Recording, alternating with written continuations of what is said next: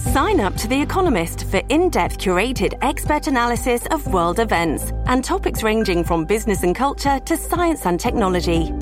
You'll get the weekly digital edition, online only articles, curated newsletters on politics, the markets, science, culture, and China, and full access to The Economist Podcast Plus.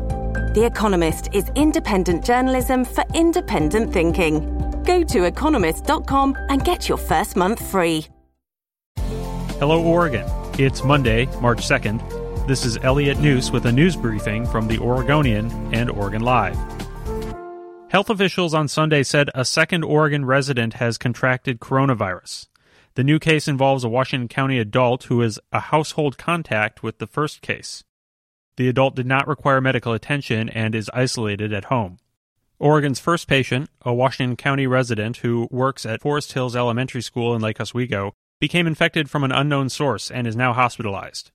The Oregon announcement came as the outbreak expanded nationally. Washington state reported the nation's first and second deaths on Saturday and Sunday, and by the end of the day Sunday, there were more than 75 cases nationwide. Oregon health officials currently have about 1,500 coronavirus tests on hand. The Oregon State Public Health Laboratory can process up to 80 tests a day and is planning for surge capacity if needed. A candidate for Washington County Sheriff is on that county's district attorney's list of law enforcement officials flagged for potential credibility or honesty problems. Sergeant Red Wortham, a longtime sheriff's office sergeant, was placed on the list in 2016. Investigative records show that in 2015, Hillsboro police investigated Wortham for using her position to obtain store surveillance tape and reports related to a possible shoplifting incident at a Target.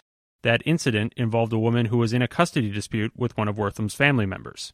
In a written statement, Wortham called the allegations baseless and an effort to discredit her. She works in the county jail and is challenging incumbent sheriff Pat Garrett. Concordia University officials had considered filing for bankruptcy or dramatically scaling back the school's offerings in the weeks before it announced in February that it would shut down. Yet administrators at the private Northeast Portland University waited to tell students until it was too late for them to withdraw from classes and get any money back.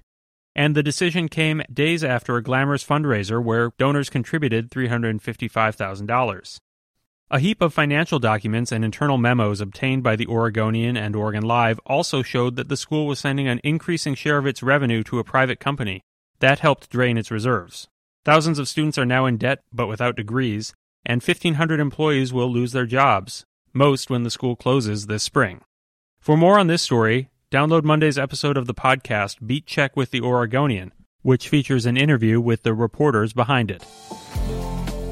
For these and more news stories, pick up today's copy of The Oregonian or head to OregonLive.com.